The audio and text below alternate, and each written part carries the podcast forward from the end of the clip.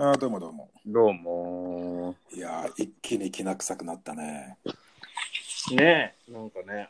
これでもさ、うん空母が動くなんて、何、1週間ぐらい前から動いてたってことじゃん。いや、もうだから、うん10日の時点で、宮古島と沖縄の間をうん中国の空母が通過したりしてんだよね。それが1週間前。うんでもそのニュースちらっと聞いたんだけど、うんうんうん。全然、結構普段だったら結構大きいニュースになるような大事じゃん。そうね。俺もそれはちょっと思った記憶がある。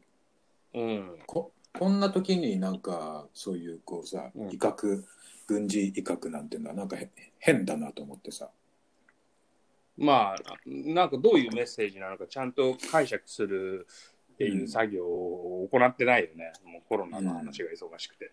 うんまあそれでこのフランスのノーベル賞科学賞の発論文がこれいつ出たんだろうな、これはね、いつなんだろうね。俺がこれのニュースを知ったのは大体24時間前。うん、あゼロヘッジ。ゼロヘッジなんだもうゼロヘッジだね。こっちのこのなんか、うんギルモアヘルスニュースっていうのは、多分そっちがね、あのね、うん、最初だと思う。ゼロヘッジがまとめたんだと思うんだけどね。16日3日前だな、まあ、2日か3日前。はい。じゃあまあやっぱこうなんかだだいぶこう最初の頃からなんとなくこうあれだったんだろうね。こうなんかいろんな想定がされてたんだろうねいや、まあでも結構前からその話あったよね。だって、ゼロヘッジがツイッター追い出されたのって、それじゃん。んそうね一番最初。うんあだからわ割ともう本当最初からこうなんつうのかなある種情報統制はされててさこの一番きな臭い話には絶対行かないようにっていうふうにこう慎重にこうあの誘導されてたんだな。ででもまああの背後で後ろでもう国レベルではもうやっぱり動いてると。いや、この話がさ、出たのってさ、1ヶ月ないし、2ヶ月前 ?2 ヶ月経ってないよね。まあ、この HIV のあの配列 HIV が入が入ってるよねっていうね。とかさ、もっと前じゃない？すっごい前じゃない？球場。2ヶ月ぐらいじゃない？せいぜ ?2 ヶ月ぐらいか。もう時間の感覚もわかんないよい。ね。うん。でもその時は、その時はさ、その話をし、リンクそのリンクを貼っただけでさ、ゼロヘッジはツイッターを追放されたわけじゃん。うん。でも今やそのニュースを NHK でやってるってすごくない？読売新聞で、しかも。うん。陰謀論っていうものが合意現実になる瞬間を見ちゃったよね。本当だよね。どの瞬間に合意が始まったのかな？うん。まあ、だから空母も配置して、準備が整ったからみたいなのもあるんじゃない？でもう準備が整ってあこのニュースリリースするっていうのはなんかこう全体がやっぱこう作戦行動なんじゃないの？その欧米側としてはさ、うん。うん。うん。いやもう、でも中国をさ、てこう、敵役にしてさ、うん。で、行くっていうのは、こうやっぱアメリカから命令されたんだと思うんだよね、日本はね。うん。アメリカに追従してるというかさ、うん。そうね。だから言ってるんだろうけどさ、うん。で、アメリカと一緒に軍事演習でしょ、うん南シナ海を。うん。南シナ海でやってるからね、わざわざね。うん。だあそこだって6カ国ぐらいでしょ？争ってんの？あの、あそこ全体で中国が領有権問題。うん。中国台湾日本お沖縄とみんなかかってる。フィリピンだとかさ、うん。インドネシアとか入ってきてない？うん。あ。いやでこれこの後だからあれだよね。そのもう各国さもう軍事行動レベルでそれぞれに絵は描いてるわけでさそれが各方面どういう絵を描いてるのかっていうのが次の焦点いや、いやどうなの？日本とか何にも考えてないでしょ。うん、日本はもうなんかあんまりこうコアの部分は知らされてないみたいなさ、うん。ああなるほどねここね。うんうんうん、うん、まあ、俺あの、今年の初めとかにさ、うん。なんかで喋った記憶があって、それなんか別にポッドキャストとかなんかそんなんじゃなくってさ、誰かとうちうちで話してたと記憶してんだけど、うん。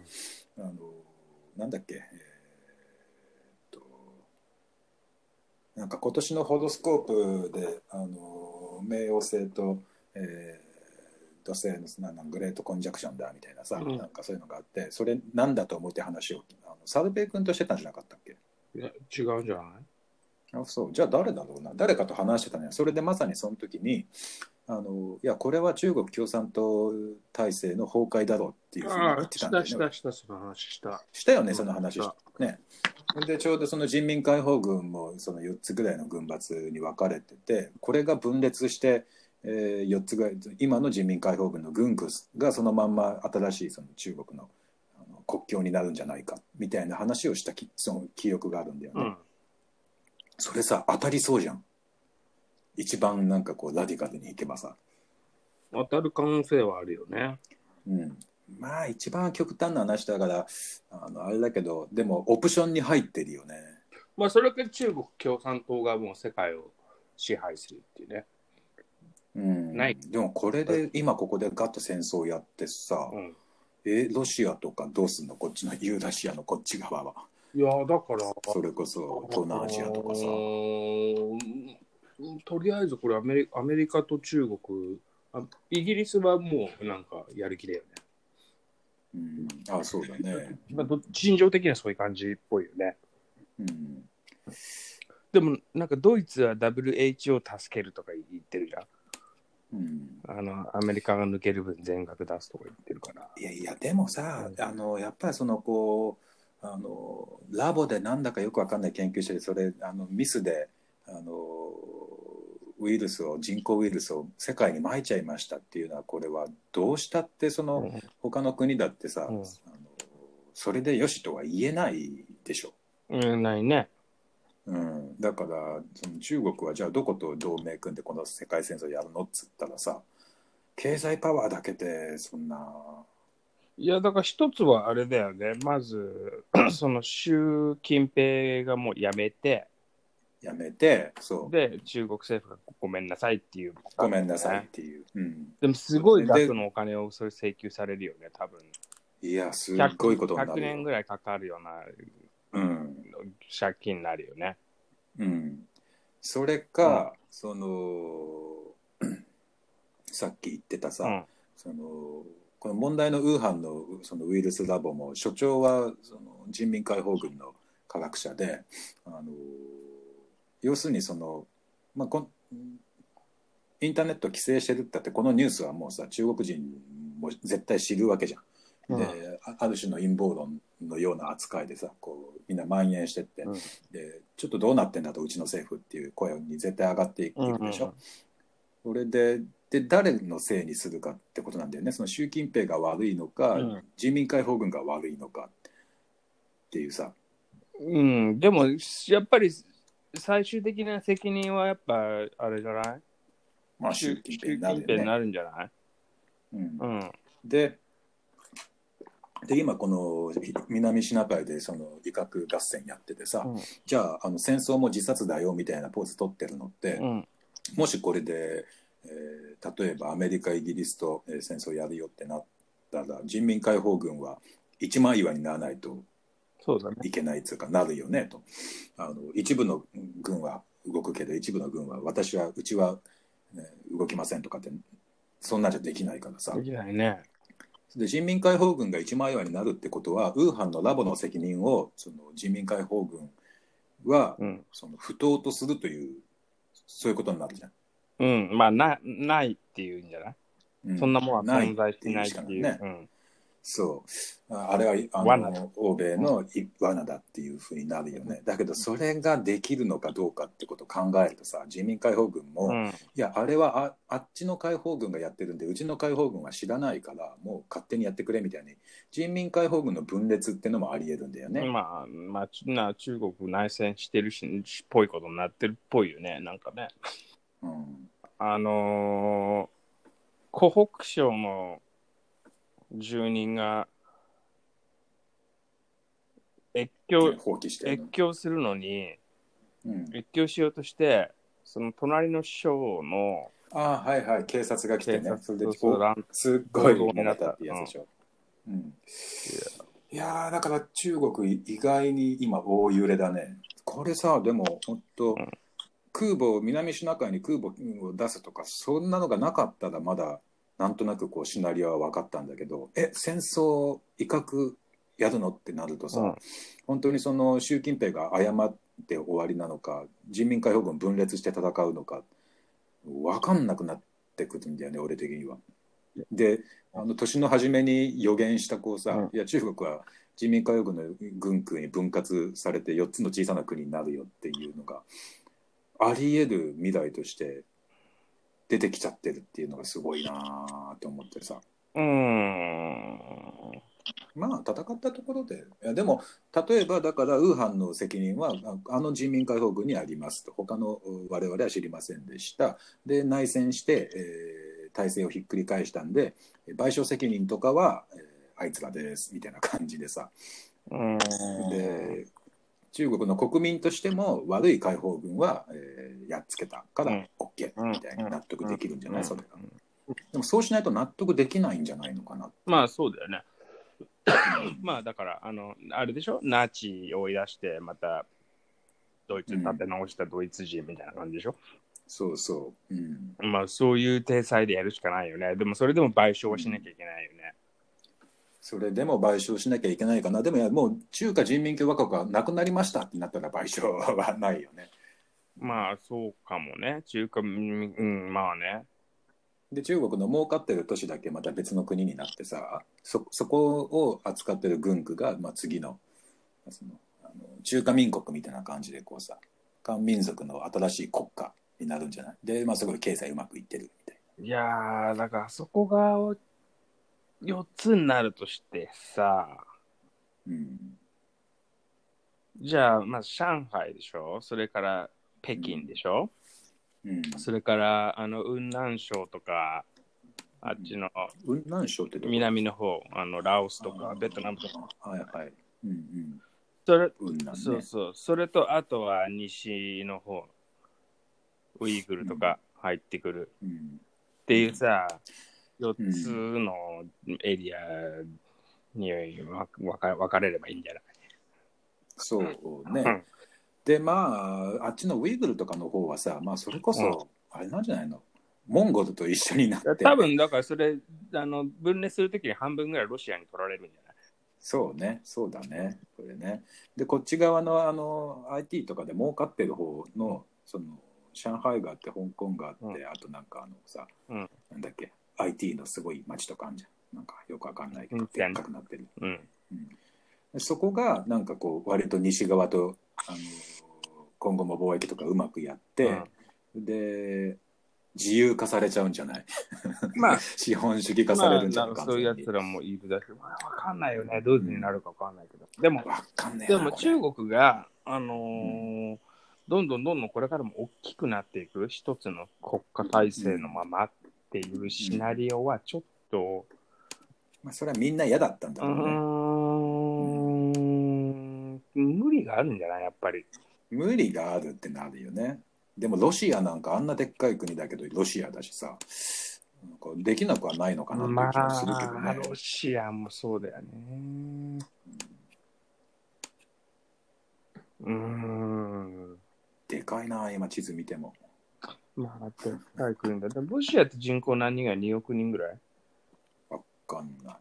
ロシアってこんなでっかいのに何なのこれ？モスクワがここにあってあと大体何？あの雪のなんか雪原とかだったりするのかな、ロシア。まあでも、あの、あれじゃん、ロシアってそのなんだっけ、メカトル法だっけ？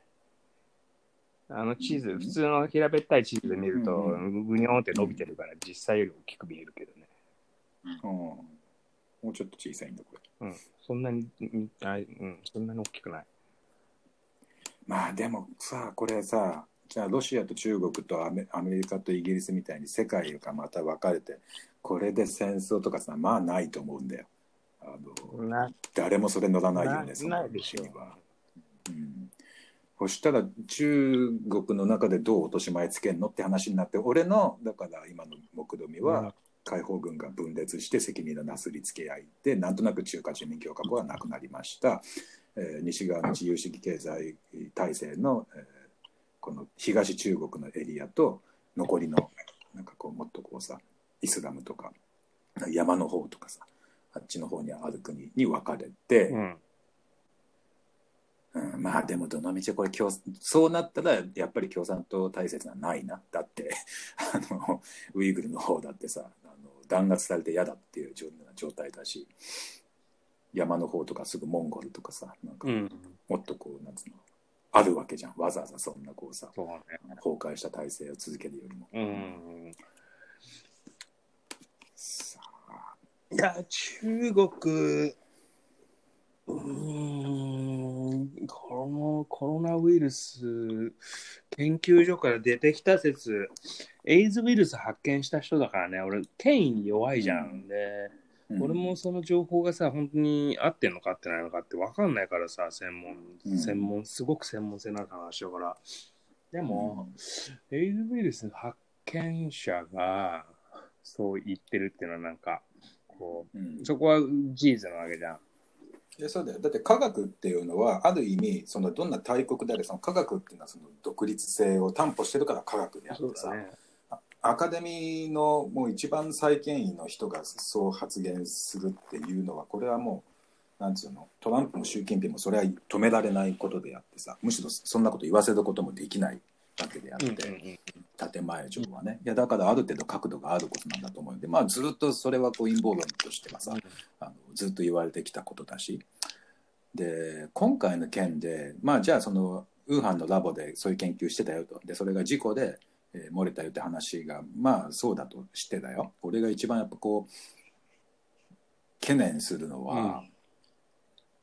そのなんつうのかな、まあ、救いがあるのはあれエイズワクチンを開発するためにそれをやってたっていうあのそうだね。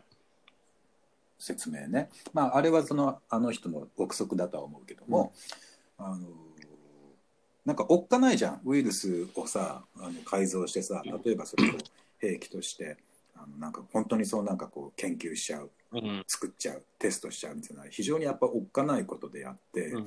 なんかそのヨーロッパのまあそのこの間から俺割とよくこうギリシャギリシャ的人間観っていうことを何回か言うけどさ、うんギリシャ的な人間観っていうものの延長線上にある世界にやっぱそういうこうあの神をも恐れぬあれっていうのはなかなかできないと思うね。ギリシャ的人間観って何？うーんなんつうのかなその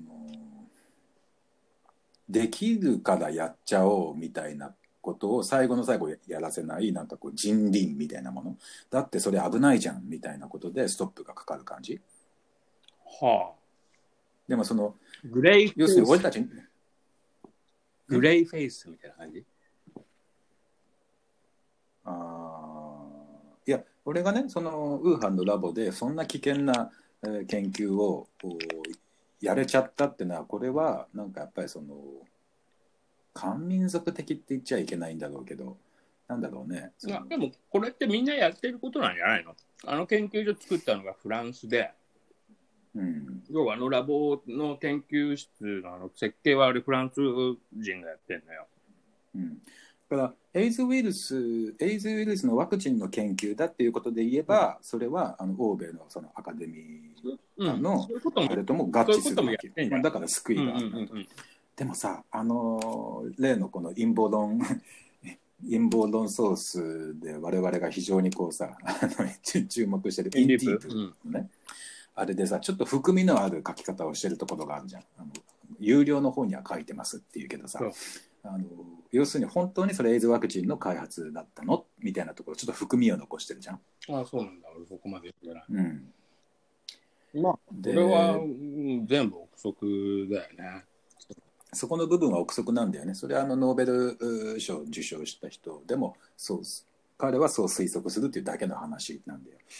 だそれにあとエイズウイルスの、えーし事故なんだよエイズウイルスワクチンの事故なんだよっていうのが人類全体がとりあえず納得できる一番いいストーリーでもあるんだよ。うん。まあ、そうするんじゃない？それ、うんうん。そこはなんか最終的にその good intention だったか bad intention だったかっていうのは最終的には分かんないからね。うんあの、そそこも何か証拠とかいろいろこう出してきて攻めて本当に戦争とかやるんだったらそこもほじくっていくよね。いやあいつら兵器やってたんだよ。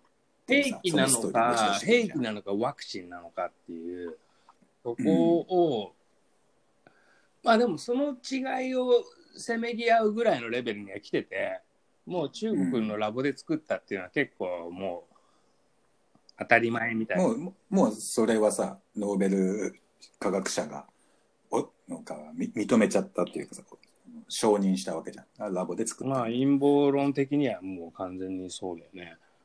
うん。いやーまあこれでその インディープの人が含みを残してるように、なんか本当にそこにバッドインテンションがなかったのかっていうことを考えるとね、えーもしあったとすればそれはやっぱこう中国人とかアジア人うん。に対するものすごい恐怖感を煽るだろうなとその欧米諸国の人たちにとって、うん、だろうね。だってそんなことやるっていうあれなわけよ。ギリシャ的なこう人間観から逸脱しちゃってるわけ。やっちゃうのいややるでしょ。そんでもそれ結構やっちゃうんだよね。その昔からやってるじゃん。そうそうそう。あのマルクス主義とその中国人の組み合わせっていうのはまあそれでその科学のいやいや、っていうか、科学ていうかこの IT 化学兵器とか生物兵器って昔からドイツだって使ったし、日本だって作ったしさ。まあでもほら結局悪魔の研究みたいなさそのこう最後のそれをよのこなんつうのかなよしとはしないわけじゃないこそこそやるっていうよしとはしないけど、みんなやってるから、もう別に、あれじゃないよ。こそこそやる必要もないぐらいの持ってんじゃない、うんうんそういう国もあると思うよ。でも、とりあえずこういうの一番うまいのはアメリカだよね。まあね。まあそりゃそうだな。うん。だから、そういう技術とかを教えたりとか、お金を出してたっていう話もあるじゃない？アメリカが。うん。だから、まあだから研究の指針とかね方針とかってのはやっぱアメリカからのアドバイスそうそうそう。だから、要請もあっただからアメリカ側も国際協力の一環としてさ、エイズワクエイズワクチン作りなさいよっつってさ、国際協力でそこに研究所作ってさ、お金も出してさ、ってやったわけじゃん。でも、そうね。その裏でさ、うん。なんか将来陰謀に使えるないかっていうために取っといたことも言えちゃうわけじゃん。うん、うん。もしかしたら中国はエイズワクチンを作るっていう建前でウイルス兵器を作ってたのかもしれないけど、というストーリーもそのまあなんつうのかな用意しとくよねっていうその本当にそのなんつうのかなさっき言ったようなうん、まあ、お金を出して。煽りながらね。いざじゃあこれがひっくり返った時にどうどういうストーリー出してくるかさそれは当然あり得るだってあの、あのーアメリカの大使館の職員が中国のね、うん。うん。その、その研究所に視察に行って、お金出してるからね、うん。行ったのね。で、そこでその、リポートを出してんのよ。本国。それなんだっけ？あのそのあそこの、えーラボの、えー隔離レベルが隔離技術があまりにもお粗末だったんで、これは危ないっつって技術アドバイスするために、えー資金も出して、えーこあの口も出させてもらうよみたいななんかそういうことかですね。あのー コロナウイルスの研究してて、で、漏れるかもしれないみたいなことを公文書から見つかった話でしょ、うんそう。それも出てきてるし、うんまあそっかだからインテンションの話をしはもうどうでもよくってこの後どう落とし前つけるのって話なんだないずれにしてもね。そうだと思うんだよね。もうインテンションの話じゃないよね、そこは。うんまあでも国際協力してたんだよ。絡んでたんだと思うんだよね。アメリカもフランスも。うん、だからある程度知ってるんだよね。何が起きてる。そうだね。それでまあでもあの事故なりなんなり、えー不手際で漏らしちゃいましたということの責任は、まあ、中国共産党は取らなきゃいけないし中国共産党は今度、うん人民解放軍を攻めるかもしれないね。でも、えー人民解放軍のトップは中国共産党だからそこは矛盾が生じて内戦になる可能性があるっていうのが俺の見立てだな。分かった。中国内戦が起きてほしいっていうふうに、うん思ってる人結構いるかもね。ああ思ってる人はいるんいるでしょ？そりゃあんまり大きくなってほしくないおっかないからっていうのはさ、それはあるよねまあ、あとその大国主義の時代じゃないよね。はっきり言って。だって人類って基本的にどんどんそういうこのえハイアラーキーなものをこう解体していうくん作業に入ってってるじゃん、やっぱり俯瞰してみるとさ。そうね、うん、だから、そんな大大国主義とかも流行んないでしょ。うんビッグブラザー。まあそうなあなんかこ今日のさっきのまあ俺はさっきのノーベル賞科学者のニュースをさっき見て、ギョエって思ったんだけどでその後サルベイ君に これ見たって送ったら今度空母が南シナ海に集まってるってニュースが来てまたギョエってなったんだけどさ。うん。すごい素早く動いてるね21世紀が。まあ、空母の話はまだわ全然話題になってないところがちょっと、あれだよね、うん。怖いっていうかさ、うん。あのーあの緊張感はちょっと、うん100%政治的なものじゃん。うんでも中国がこのタイミングでそそういうメッセージを出してきてるわけじゃん。うんまあでも逆にそういうメッセージを出したのはアメリカかもしれないしね。どうわかんない、かもしれない、うんまあもう両両方じゃないそれは。東シナ海にね。うん、であとさあの核実験のニュースもさ3日ぐらい前にあった中国核実験してたって？そね、でももうでも核実験なんてもう地球もう何万回も起きてるからね。どうなのそれ。う、うん、まあでも今やるの？みたいな話とさあと本当にやったかどうかもまあそこはまあ分かんないわけじゃないさアメリカ国防省の報告だからさまあ核実験なんていつでもやってんじゃないのあの人たち。どうなの？いやそんな毎週毎週やってないしいやでもあのだってそんなやってたらそんなニュースにならないし。核実験タイマー見たことある？あの動画。地球上のさ、今まで起きた核爆発がさ、あのマップ上にしあの示されてさ、れうん。それがこうタイムリープしてくる。それでいろんなところで爆発が起きるんだけど、うん。あ途中ですごいことになるね。もまあでもそんなこうやっぱり一応みみんなこう把握し合ってんじゃないの？その核を持ってる国はさ、う、うん。どこそこがいつどこでどういう実験するかいや、だからもうあの。ご50年代の終わりだとか60年代だとかさ、もう、あれではもう年間、年間、毎日どっかで核実験やってるぐらいの感じだよ。でもそれはほらもうご半世紀も前の話じゃん。今そんなことをやったらさ大変っていう。例えばロシアとか中国とかアメリカとかがさ毎日核実験やってたらそれこそこんなニュースになんないわけじゃない、でだからまあその核実験やったよってわざわざ国防省がニュースリリースしたっていうそそこには事件性があるかまあらそうまあ、だから中国をあの包囲していくっていうかさ、包囲していくっていう。中国にこの怒りをこう、あのぶつけていきましょうっていうさ、そうういうそういうことよ情報操作っていうかさ、そういう雰囲気が、あの作られてってるよね。醸されてまあそれとだから売り言葉に買い言葉でさ実際その中国もアメリカも自衛隊も船は出してるわけだし、うん中国だってそういう状況の中でじゃあ核実験やっとくかみたいなことはさあり得るわけで、まあ、とにかく緊張してるってことなんだよね。まあね。まあ、うん緊張をこう煽ってる感じもあるけどね。どっちがあのどどっちもが。うん。まあそそういうことじゃん。要するにどっちもが煽り合ってるっていうことはそうだね。さじゃあもう戦争やる？みたいな今こうコミュニケーションがされてるわけだよ。まあまさに。そうだね。お前コロナのあれどうするつもりだ？みたいな。まあそうだでどうす。結局ね詰められてるのはコロナお前あれどうすんのっていうことで詰められてるわけだから、うん。まあその中国の方はそれ完全にそんなの全部向こうの陰謀だとは言い切れないよね。だって何らかのこなんかこうストーリー出してこなきゃいけないわけでさね。ぶかなり部が悪いと思うよなんか中国、あの、死者数急に水増ししたでしょ？うん、倍に増えたよね。2000人ぐらいから4000なん人ぐらいでそういう。ことするんだろうね、このタイミングで。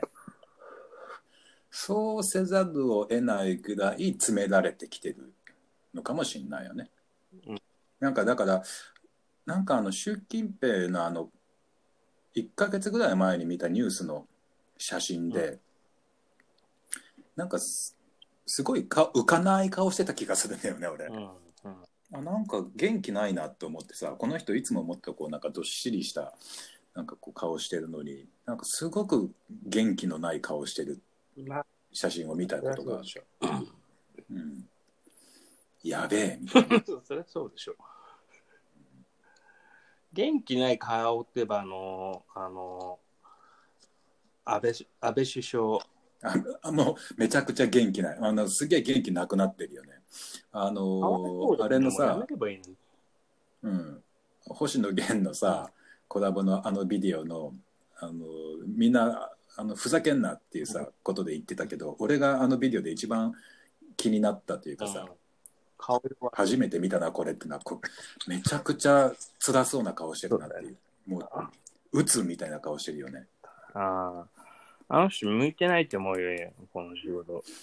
うん向いてないやんどこの中国とアメリカのこう売り言葉に買い言葉みたいなさあれにこう挟まれて、うんで何にも情報入ってこないしなんかタレントのコラボ動画とかうん。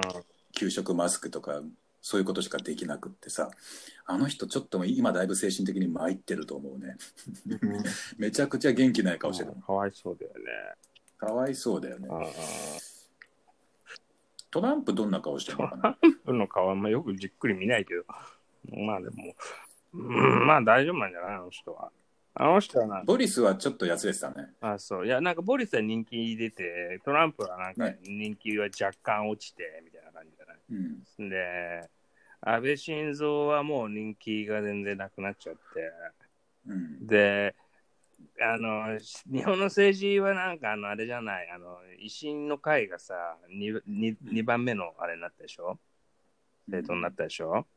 うんいや、なんか、あの、あれだよね。まあ、まともなこと言ってるし人たち、唯一のまともなことを言ってる人たちっていうっていうふうに思ってるってことなのかな、みんな。まあ、そう見えちゃうんだろうね。あまりにもひどいからね、他がね。うんうん、まあでも今それで言うとさ唯一まともなこと言ってる感はあのおなじみ共産党なんじゃない？まあ、共産党はぶれないよね。ね、そういう。昔からそうなんだよね昔からそうだよね。まあ、共産党の言ってること俺あんまりなんか、あの、耳にしてないけど、ちょっと共産党の人フォローしてみようかな。いやあの、共産党はねぶれないんだまあ、よぶれない昔こと。から。だからなんか、なんか、うん。フォロー知る必要もないみたいなさ、なんかこの、うん。新しいこと言わないからそうそうそう別に。言わないから。フォローする必要がないんだよね。そう。そうなんだよね。いや、でもあの、なんだっけ、あの、風俗行っちゃったあの人、うん。立憲民主党、うん。もう立憲民主党のこの、なんかこの、終わり方。うんすごいよね。でも、もともと自民党でしょ？だって。まあね。立憲民主党って。うん。まあ日本のその政治っていうかおっさんのシーンっていうのはさどれも似たり寄ったりであの、うん。まあそれこそ共産党の C さんぐらいしかさ、うん。そのおっさんっぽくない人なんかいないわけこの人おっだからさんじゃないの？それをこうなんかあの人全然おっさんっぽくないそうなんだよね。ピアノ弾いて。ピアノとか弾いちゃうし ピアノ弾こう。おっさんだってピアノ弾くよねって。いやそれはずっと共産党を見てればわかるんだよおっさニズムっていうもののななさ感はやばいよ共産党あそうなんだ。やっぱりあのあれだよもともとそうさあの新婦人の会とかその女性運動も共産党はすごい密接にやってたし、そのへおっさん主義的なものからはやっぱり非常に遠いよねその党の成り立ちと長年の歴史から。そううん。でまあでここの後どうなるかどうするつもりなのかででもあ安倍自民もこれじゃあ戦争やに戦時体制になりますんでちょっと強権やりますよっていうパワーがもうない気がする。できないよね。まあでも自民党の中でまた新しい人が出てきてやるんじゃない？うん、まあそういうことになるんじゃない、まあ、あのあれとか、うん。石石派とかさ、こうとか、うんそうね。そういうのが出てくるんでしょ。でもまあ今以上にその強権体制っていうかさ、あのなんだっけあの日本の会みたいななんかあはいったじゃん、はいはい。ああいうちょっとこうアナクドなこう大日本帝国もう一回やりましょうみたいな勢力はちょっともうしばらく元気なくなるんじゃない？10年20年うぐらい、ーん、まあもうなんか、そっち方向もうないって感とじでりあえず、そのあれだよね、才能ない政治家はやめてほしいよねっていう。あと、もうもうそもそもこのあれじゃない？この議会制民主主義、もうおしまいでしょ。おしまいにし、しまあまた別の新しい形にグレードアップするような気はするけどね。でその、もう一つ俺年の初めに立てた予測があるんだよ、うそれあの令和の山本太郎が首相になる4年以内に首相になるってことを俺言ってるんだけど、ね。うん、なんかこのさ中国が4つの国に分裂するよって言った自分もさまさかそうなるとは思ってなかったことがそうなりそうだって今にまあなるとか決まってないけどね、まだそこまで全然。まあでもすっごい大きな進歩でだから俺が言ってた本人がさ、全くあの次元の違うリアリティをこう自分の言った話に感じたってるわけだから、うんなんかフェーズが動いてるんだよね。その時の俺には予測しえなかったようなことが今起きてるわけで。となると山本太郎首相になるっていうのもさなんかわかんないけどありえるかもしれないよね。そう。どういう仕組みでそうなるのかはわかんないけどさ。山本太郎、この何言ってんの俺全然もうチェックしてないんだけど、このコロナに関しては。うんなんかだからじゃんじゃん金いいこと言ってるみたいな感じでコロナに関してどうこうつないですねあの MMT を言ってるよね。とにかくベーシックインカムみたいなこともうやれ。お金使って。そうそう、うん、いはいはい。やーだからどういう仕組みでそうなるのかって俺にもわかんないんだけど そこか、だから、そこはやっぱり C 和夫さんに聞くしかないんじゃない？共産主義じゃない？どうなの？あのー共産党と令和が共闘していくのはありえるよねだってあの二人は話し合ってるしたびたびまあね。である程度合意もしてるだろうしでだから共産主義ってさ、ダメじゃん。もう一回もう、一回もうダメだってことがもうはっきりしたわけじゃん。実験してさ、半世紀以上かけてさ。で、まあでもマルクス主義の人たちはしぶといよまだまだすあの要するに、あの失敗した共産主義は完全な共産主義じゃなかったっていうまあもちろんそうなん、もちろんそうなんだけどさ。だから、あの、新しい共産主義的なものを出してくればいいんだけど、まだまだ。だから日本共産党はだからそういうものを今度求められてくるんだよ。まあ今の共産党もその自分とこが政権取ってもそのソ連みたいなああいうことをやろうとは思ってないし中国共産党とも仲悪いですみたいなことはずっと前から言ってるわけだから共産党の名前変えた方がいいよね。イメージが。それはあの名前を変えろか変えた方がいいっていう話は、うんあのだいぶ前からずっとですあり続けるんだよそれもあの何十年も前から。だけど、えー今の C さんはあの変えないっていう態度を貫いてんだよね。でそれは何なぜかっていうと、やっぱそれは歴史的な重みがあるとこの名前にはと。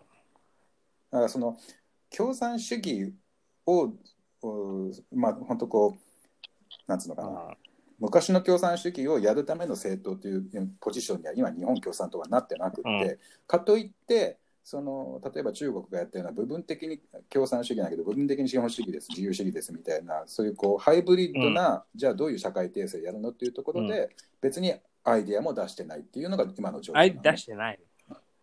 アイデアは特に出してないと思う。そんなんか共産党の言ってることはとにかくその社会的弱者を福祉をちゃんとやって社会的弱者を拾っていきなさいってことしか基本的に言ってないから、その政策理論とかその体制をどうするかっていう話を発言するうん機会がない。い。んだよなるほどね。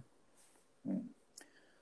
あまあ、だからその共産党に日本共産党に対するさあの、もうロシアやソ連のあの実験でもうそこは答え出たじゃんっていうのは、まあ、ちょっとこう言葉足らずといや、いうかさだったらやっぱりバイアさ、スがかかってあの、きちょあれだよ、日本共産党はそういうさ、アイデアをもっとガンガン提示していかないとさ、やっぱり、あの今ね、例えばね、じゃあ日本共産党が必要になるとするじゃん。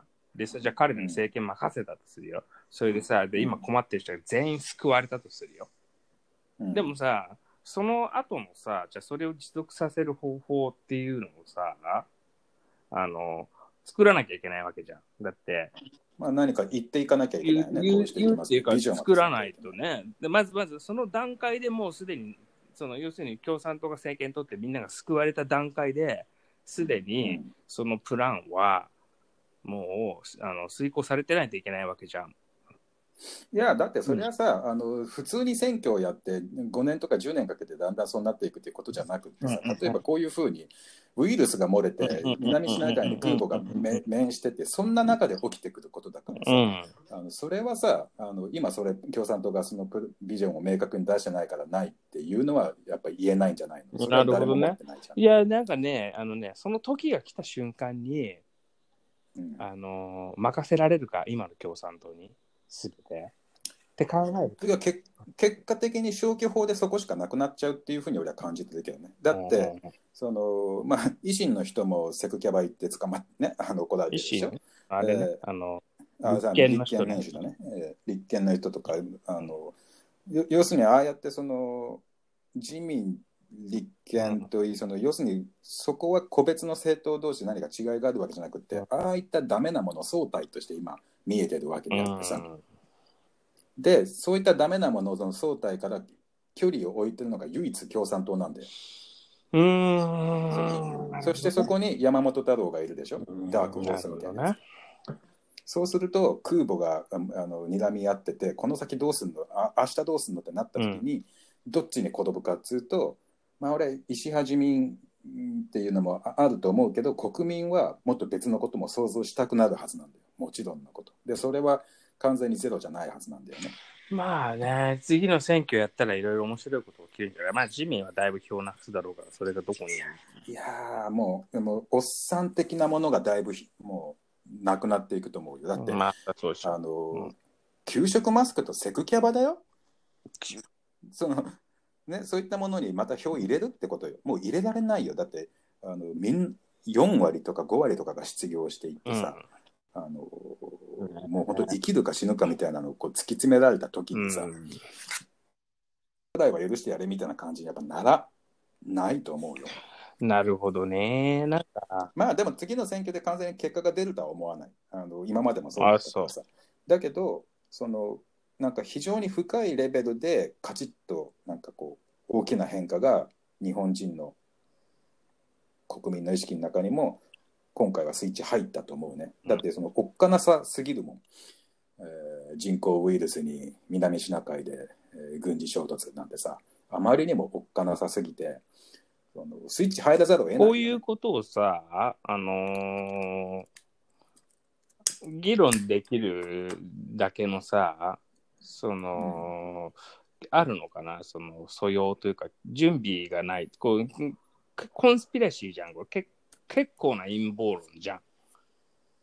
中国でウイルスうんまあ研究してて漏れたみたいなさ、そういう、まあでももうメインストリームじゃん。だってノーベル科学者がそう言ったんだから、それはもう合意現実。まあそうだよね。うん、でもうその欧米諸国はその合意現実で動いていくわけだからさ。まあちょっとフランスの大大統領はちょっとまだお茶を濁したようなこと言ってるけど。うん、まだまだ確証はない。あ。フランスの大統領はそう言ってんだ。うん。えまあまあじゃあ日本に日本にそういったことをこう情報を分析して何か議論してじゃあこうしようみたいな立案ができる。それがあるかないかっていうとそれはないね。間違いなくないよ。でも、要するにこうもうどうしていいか分かんないからゼロリセットっていうところに来るんじゃないのかな。ゼロリセットって何？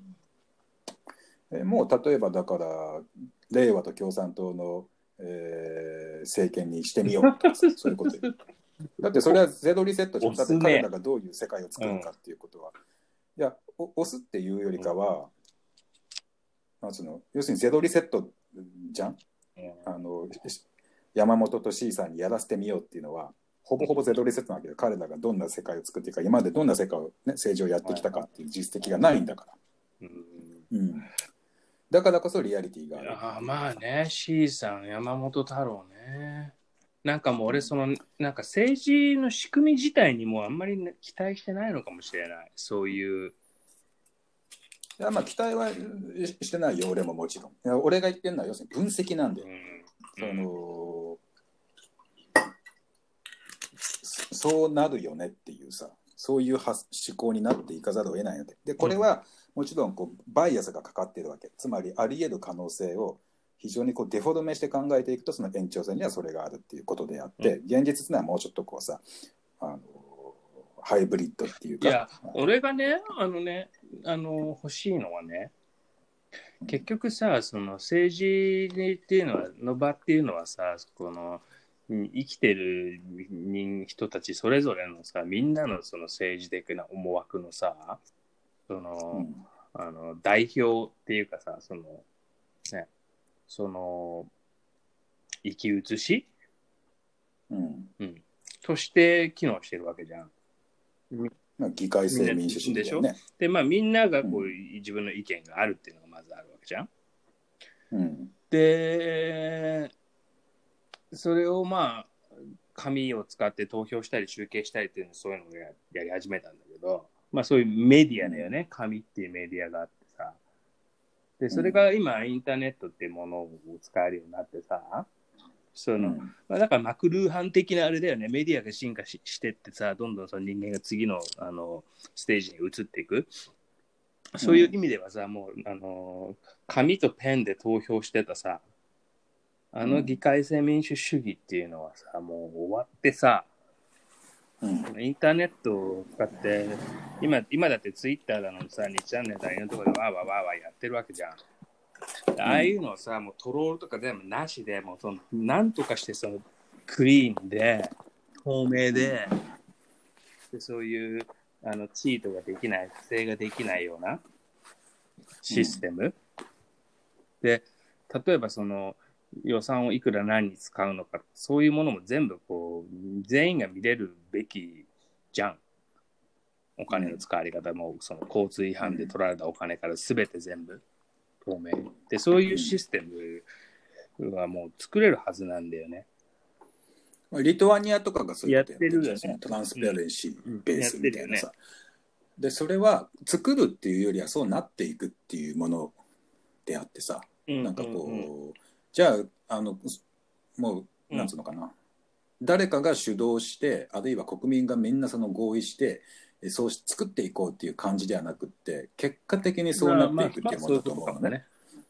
で議会制紙とペンのその選挙制度による議会制民主主義がインターネットの登場によって結果的に今もう変質してるうんと思うからさ、要するにそのなんかそのそフェイクニュースとかそういったものも選挙の影響を与えちゃってるのが現実だからさ、でこれをこれがまた結果的にだんだんクリーンになってったりトランスペアリシーの方に行ったりで結果的になんかすごいこう反動的なこうさあの超監視社会とあのプロパガンダみたいな方にもなりかねないと思うけどいずれにしてもそれはあの結果的に起きてくることであってそのうんまあだからあいつがいいからあいつに入れようとかっていうことでももうすでになくなってるんだよね。あのアメリカでもさ日本でもおそらく、うん、だから、えーさっきの俺その共産党とあの令和の,、うん。あの連立政権だのっていうのはそれを押してるっていうことじゃなくて結果的にそうなっちゃうだろうなっていう予測なんだよ。うんうんうんなそれはなぜかというと今日本人はゼロリセットを強く求めててで今この状況の中でゼロリセットっていうと一番ゼロに近いところに立っているのがあの2人だっていうことだからさ、まあでも実際選挙してそこに本当に票が集まるとかねあのそれがあの今言ったように起こるとは思わないよ、だけどそのような力道が必ず働くとは思うね。まあまあ俺はとりあえず、あの大麻解放してくれる政治家がいたらその人にうん、だからまた経済が復調してきてもうもうさあの中小とか個人経営のお店はみんな店閉めたりとかさ、そういうことが起きてるわけであとこれが1ヶ月2ヶ月の間全くなんか奇跡でも起きない限りはさこれ焼け野原になるわけだよ。みんな1年後2年後には今とは違う仕事してるっていう風な状態になってる、えーもうゼロリセットじゃんそれ結果的な。そんな状況？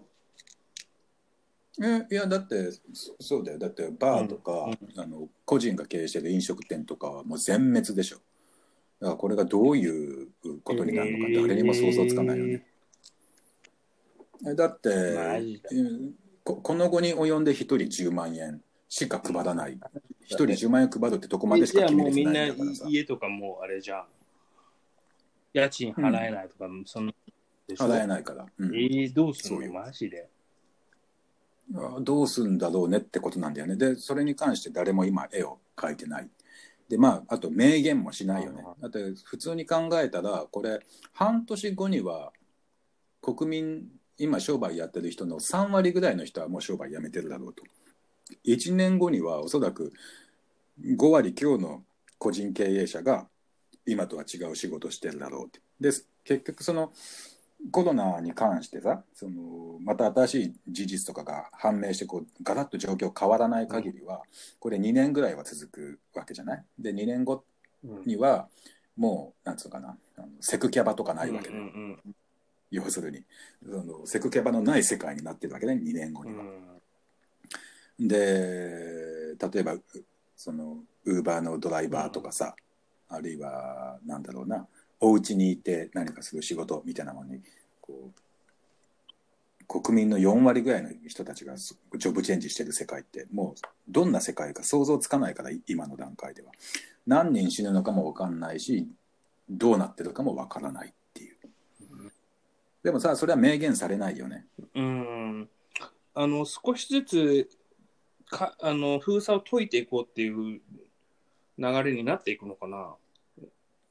うん、それでドイツみたいに100万200万の規模でじゃんじゃかじゃんじゃかお金を配ってればそれでその延長線上の未来ってなんとなく見えるんだけど、日本は今それやってないからブツッと切れてるわけよ 2, 2年後の風景が見えないなんて存在してない、うん。だからいやこれはゼロリセットを求めるというか結果的なゼロリセット起きるよねこのままだとっていうことだよね。うんでただそれもあの1日一晩で起きることじゃなくて2年かけて起きることだからその非常に急激な社会の変化ではあるんだけど日常レベルではなんか気がついたらそうなってたっていう感じにみんな感じる。例えばさ、日本ロックダウン始めたのいつ？うん。そういう、そういう状況になり始めたの。レストランとか。でもレストランとかやってんの？昨日昨日一昨日だね。レストランとかやってんの？まだ。え秋葉原とかはもう人いないっていう写真がさっき上がってたえレストランとかラーメン屋とかやってんのまだ。自粛自粛やってるところもあるけど、えー例えば歌舞伎町とか警官が出ててやめろやめろとなってるわけじゃん。でもうひ要するに人が歩いてないわけよ。ああのねイオンモールがうん今日、いやあの営業全国の営業一斉に閉じたのよ。イオンモールって200店舗ぐらいあると思うよ、日本全国に。あの巨大なデパートみたいなのが。あれが今日閉じてて、岡山のイオンモールも、あのうちのクリニックの近くだから今日見たけども、もう人が一人も歩いてないわけ、あの目抜き通りに。でそれはまあなんでかっていうとあの非常事態宣言を全国に拡大したっていうのが昨日だか一昨日だからでしょ、それ、それをさ、1ヶ月ぐらいやれば、あの、ピークアウトするんじゃない？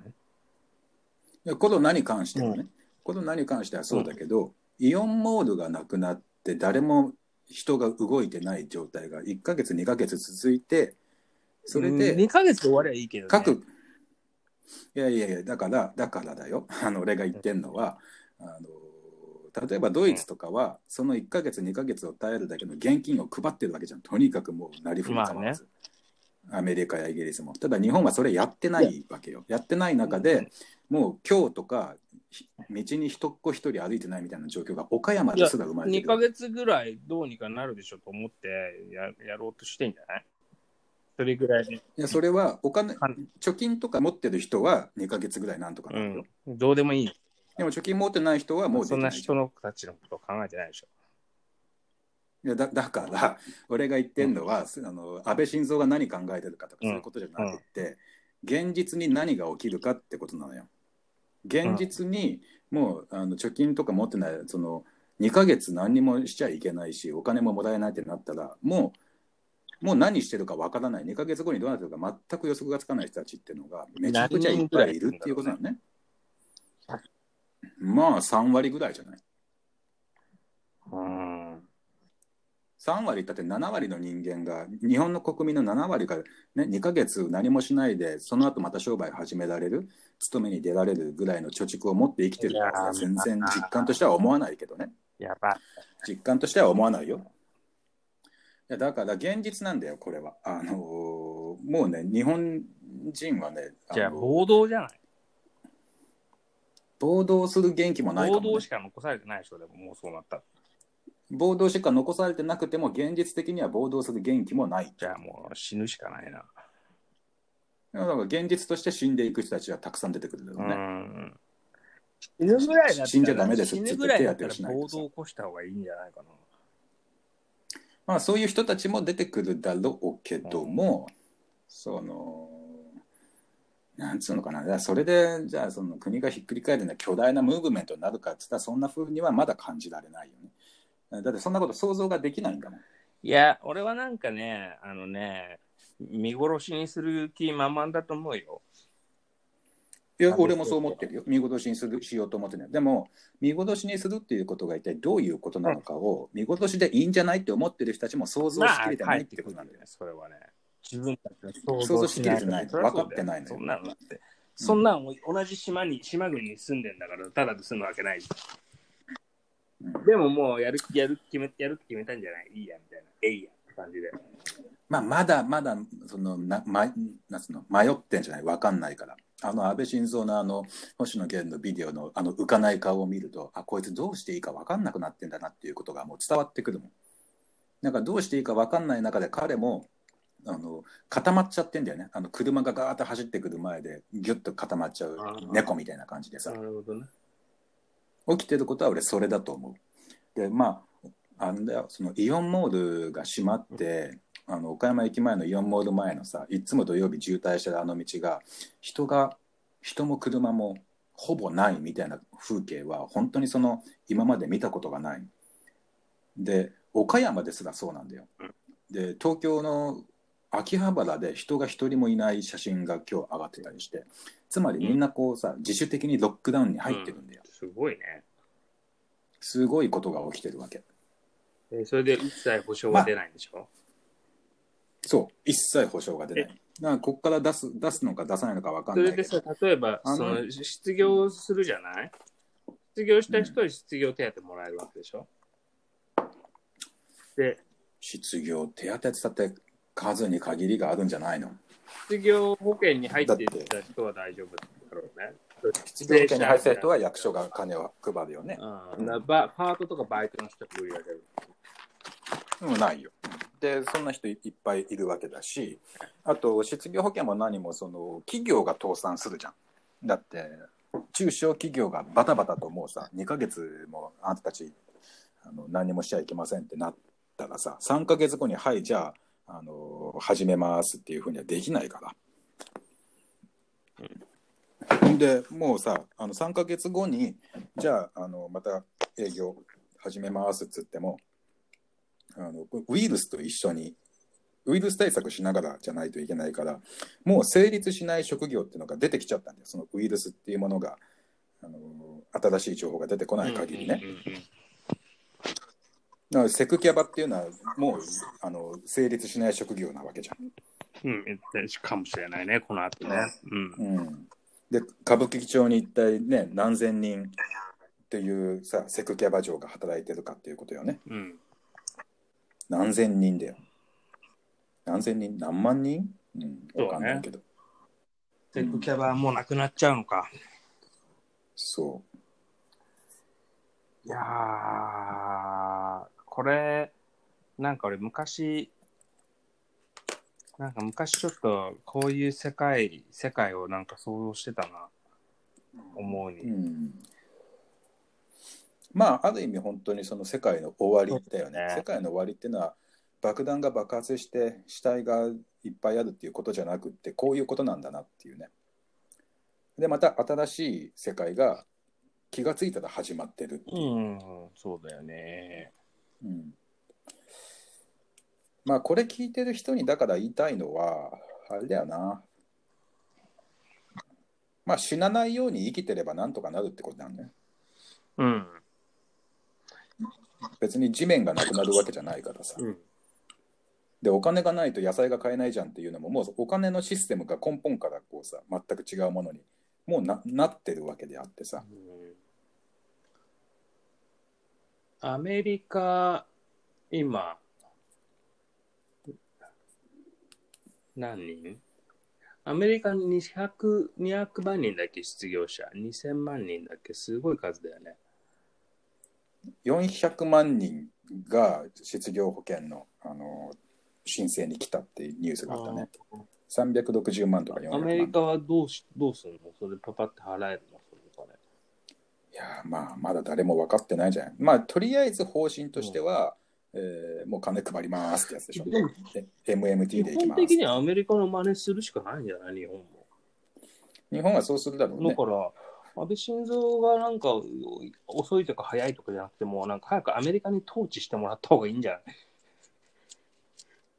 うん、まあ安倍晋三がぐだぐだしてたら、そういうことにもなるかもしれないし、じゃあそこでじゃあ中国人民解放軍が来て、えー占領するかっていうとその線は今日のニュースで俺なくなったと思うね。要するにアメリカが出張ってきてんだから南シナ海まで、うんうんうんじゃあどうぞ中国やさん日本やってくださいっていうふうにアメリカは出ないっていうふうに今今日の時点ではそうなってるわけだから、あそうなんだと。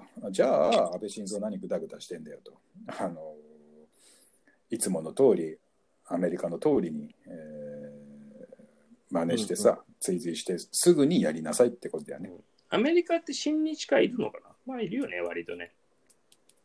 ちょいちょい。うんまあ最後の最後こんなさだいぶハワイからもずっとあの遠いしさ、もうあそこいいんじゃねっていうふうになるとは思うけども、でもまあそんな今日明日でいきなり知りませんとはやっぱり言わないみたいなところもあるでしょ、そんなことしたらまあそれこそ、まあ、いつかアメリカはそんなふうにするとは思うけどね。それがパックスアメリカのいや、日本人、日本としてさもう予測日本はされてる。人、アメリカ好きだからね、やっぱ中国と仲良くしようっていう、なかなかスイッチ数変わらないでしょ。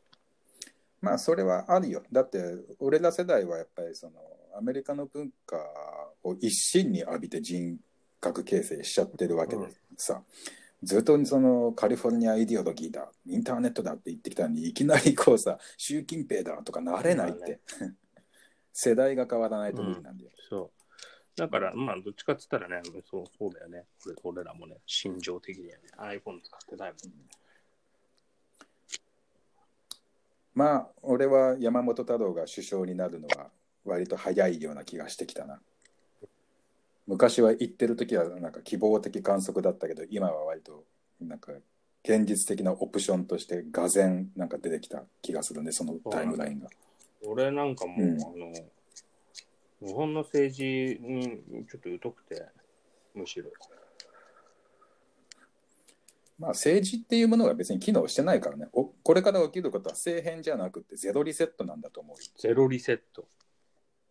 うん、だからウイルスってある意味ゼロリセットじゃん。だって歌舞伎町っていう街がもう歌舞伎町っていう街はいられないっていうのはもう局所的なゼロリセットでしょ。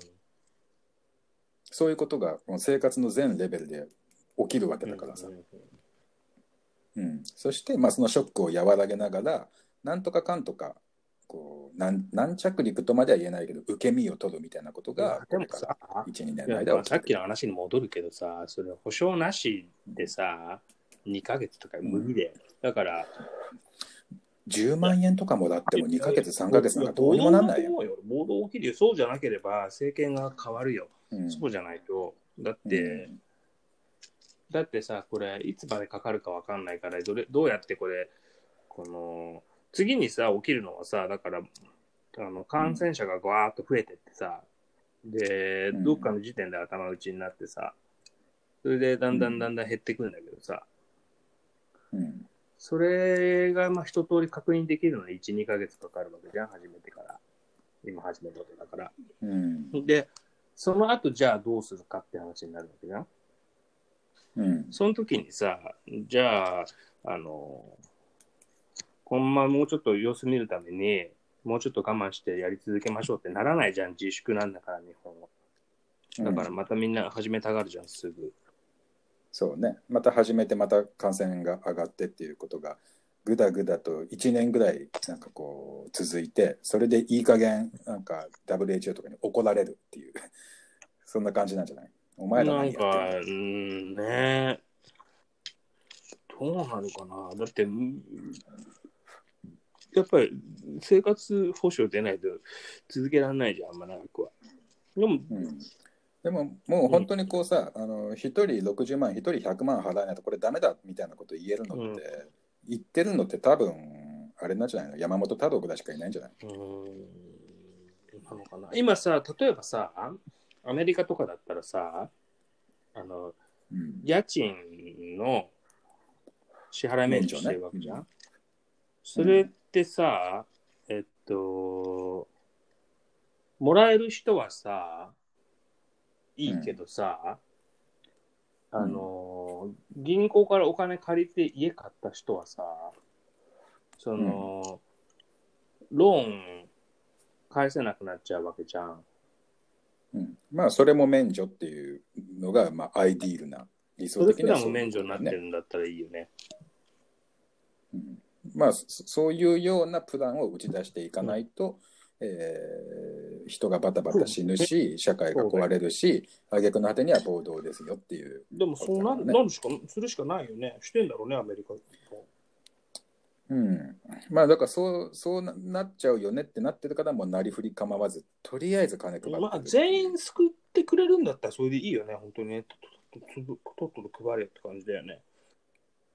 全員救うっていうか全員全員がまあ納得できる線を出すってことだとう。ん思う、うんうんうん。うん、ただ今少なくとももう車の前で固まっちゃってる猫ちゃんみたいなもんだからそのお前何考えてんだって言うのが無意味なんだよねな。何も考えてないんだよ。考えられないんだよ。どこの国の話？世界中の話？日本の話？まあ日本が特にだけどまあ程度の差こそあれ各国そうなんじゃない？まあとはいえアメリカイギリスみたいなちょっとこう禁じもあるだろうからさあのでもこうだでもこうじゃないかっていうふうに考え続けるとは思うけど日本は今の自民今のおっさニズムこうし支配層っていうかなんつうのかな、うん、いわゆるそのおっさニズムの社会の秩序の中でずっとまどろんできた人たちは今あの車のヘッドライトで硬直してる猫ちゃんで、この次にどうすればいいかがわからない。だからアメリカのやる通りに真似をして追随するかアメリカに怒られて命令されてはい分かりましたそれやるかみたいな。自主的には動けないだろうね。うん、まあ、もう、それでも助かるんだったらいいけどね。だから早くしろって感じだよね。まあうん。本当にね、うん。そう。まあ、もう、ちょっとで、いろいろ分かってくるだろうけどね。そうねまあ引き続き注視していきたいですね、なんかすっかりもうあの陰謀論ポッドキャストになってきてるしまあそれでいいと思うけども生きのいい陰謀論が欲しいからねうん。なんかこうネトウヨみたいなんじゃないけどさまあね。まあ、もう、これ、陰謀でじゃなくなってきちゃったからね、この話はね。もういねコンセンサスリアリティだから。ノーベル科学者の論文っていうのはやっぱりねやばいよ。そういう意味で。今までこんなにこうなんかこうさ、あのコンスピラシーからコンセンサスへっていうにドラスティックに動いたことないと思うよ。俺が生きてるからこんなの見たことないと思う。そうかもね。まあ、でも、勘のいい人はこれずっと言ってたからね、結構前からね。ううん。うんまあまあじゃあ引き続き注視はいはい。ということで、はい、はい